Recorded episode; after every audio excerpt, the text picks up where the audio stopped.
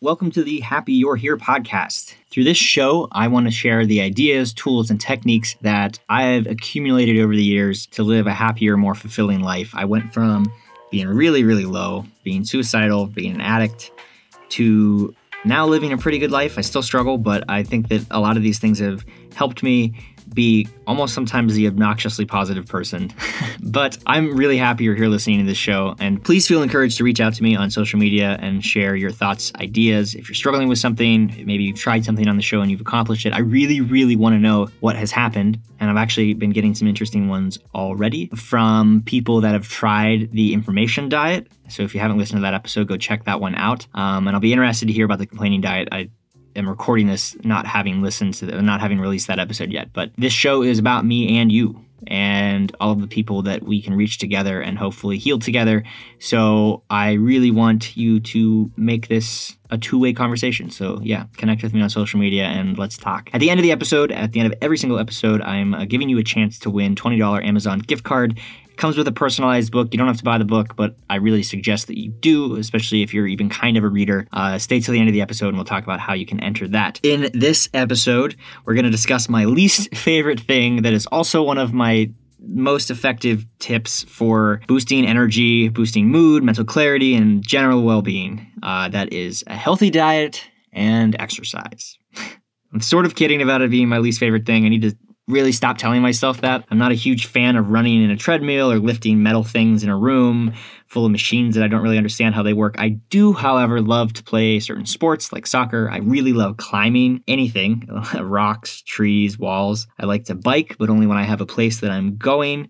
Um, and I really like walking. I can even get into running upstairs, just kind of this absurd, like, ah, like run up the stairs really quick to get out of breath. But basically, there's a ton of studies out there that show the lack of physical activity has a huge link between depression and anxiety and mental illness. Not necessarily causing them, although it can, um, but more so if you are predisposed to those things, it can be a trigger or it can make it way worse. I've always looked at those things as kind of couldn't it be that depressed people are just less likely to work out? Not that the lack of exercise causes depression, but I was wrong.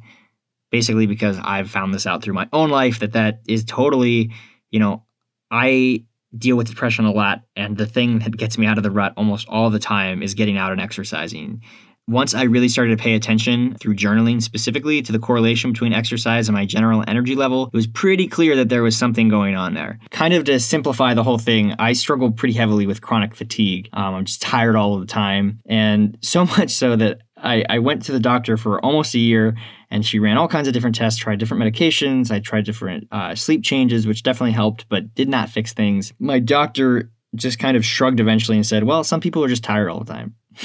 Which was like the worst thing to like. I was like, What am I paying you for? I get it though. I think she was just kind of stumped. But doing all of that, I realized there were three big things that kind of helped the most um, with my mood, especially when it was low, and has a huge effect. And they kind of stack on top of each other. It takes energy to overcome the really difficult pathways in our brains, so it makes sense that we're prone to our vices and negative thinking when we're tired. So, sleeping consistently and sleeping well, eating relatively healthy, and doing some kind of physical activity every single day will 100% increase your energy and therefore help you increase your mental well being. So, let me just reiterate that.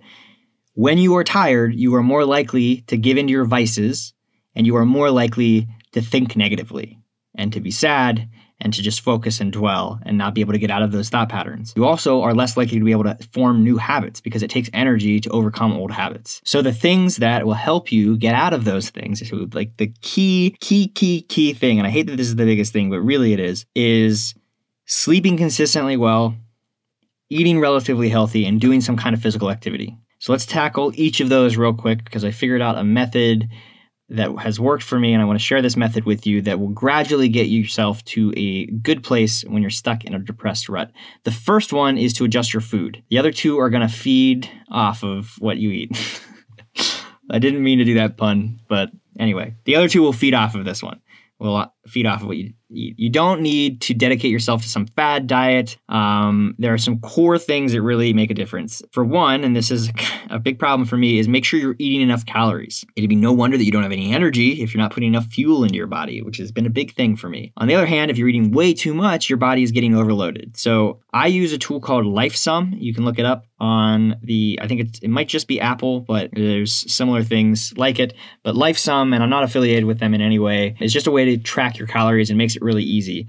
You don't have to commit to doing this for a really long time. I get that it's like super hard to commit to tracking your calories and it's kind of annoying, but LifeSum kind of makes it easy because you can kind of scan barcodes and things like that, and you can go back and u- reuse meals and stuff like that. But so I did that for a few weeks.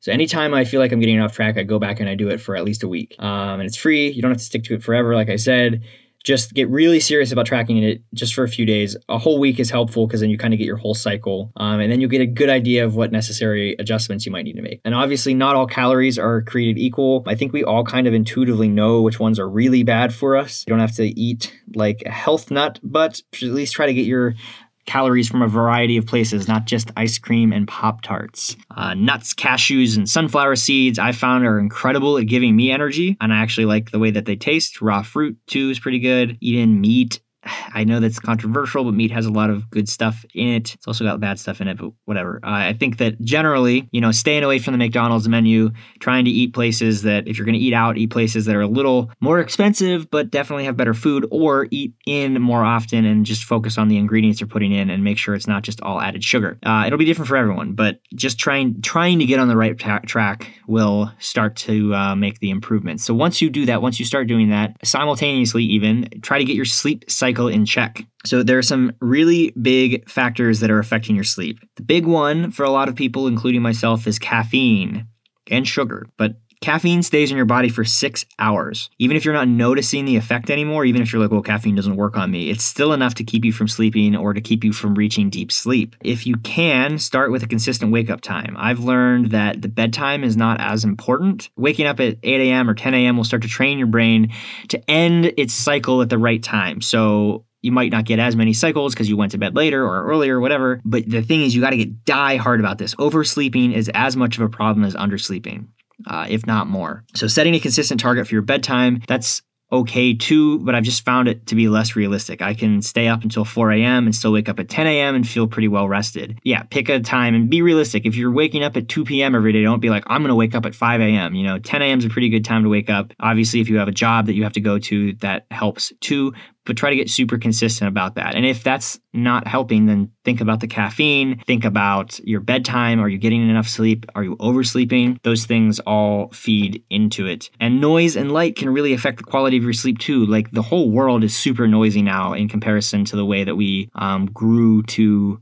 sleep.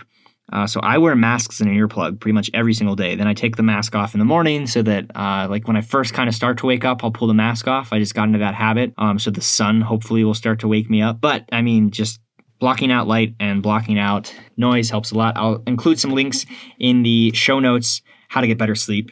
And finally, once you start doing those, you might feel just enough motivation to do some physical activity. The bottom line is that you just need to start moving. Even if it feels impossible to do it every day, just do it today. Just start. Just start moving. Bodies in motion, stay in motion. Bodies at rest, stay at rest. Again, this doesn't have to mean going to the gym every day. It's great if you can do that. For me, I live in a city where I can walk everywhere, and that's pretty reasonable for me to do. So I just don't drive or take a Lyft if it's at all reasonable for me to walk. If it's within a like 45 minute walk, I just walk. I also take the stairs as often as possible. It's super annoying, but it's also relatively easy. Also, my big tip is just have fun. Climb some trees, even if it feels silly. Play some light sports, some casual basketball, tennis, something. Play tag with your friends. Do something to get yourself to move around, laugh, and have a good time. Taking care of your physical body will positively affect your mental health. So, out of these four things that we were talking about in this series, those have had a huge impact on me. This one is one of the biggest, and it's also the hardest for me to keep up with. I understand. So hopefully, this maybe can just serve as a reminder to get active, to take care of your sleep, take care of your nutrition, Connect with me anywhere uh, on the internet. My name is Craig Inzana, if you didn't catch that, and I'm always open to chat. This episode has had any impact on you at all, please share this with one person, at least one person, but just think about one person that you think could really benefit from hearing this episode. The reason I ask for one is because I think it's more effective and it will actually reach people, which is what matters uh, if you share this one on one with someone. So if you do that, the way that you can enter to win the $20 Amazon gift card is simply by taking a screenshot of you sharing this with one person. Go to craigandzana.com slash podcast and you can submit your screenshot there. Every screenshot that's ever been submitted and ever will be submitted goes into a pool and we pick someone at random out of that every single time we publish a new episode. And actually you can enter as many times as you want. So if you share it with 12 people, you can post 12 screenshots. If you share it with one every week, you can do that. If you share it with one once, you still have a chance to win. What you'll get is a personalized book suggestion and a $20 Amazon gift card to go out and buy that book or do whatever you want with it really. Thank you again for listening. Please take some of this advice into consideration. Check out the show notes for some of the um, research behind this episode and some of the articles that will show you kind of more deep dives into each specific thing. I really hope to see you here in the next episode or to hear you here or whatever. I guess I can't see you. I wish I could though. But anyway, thank you for listening and goodbye.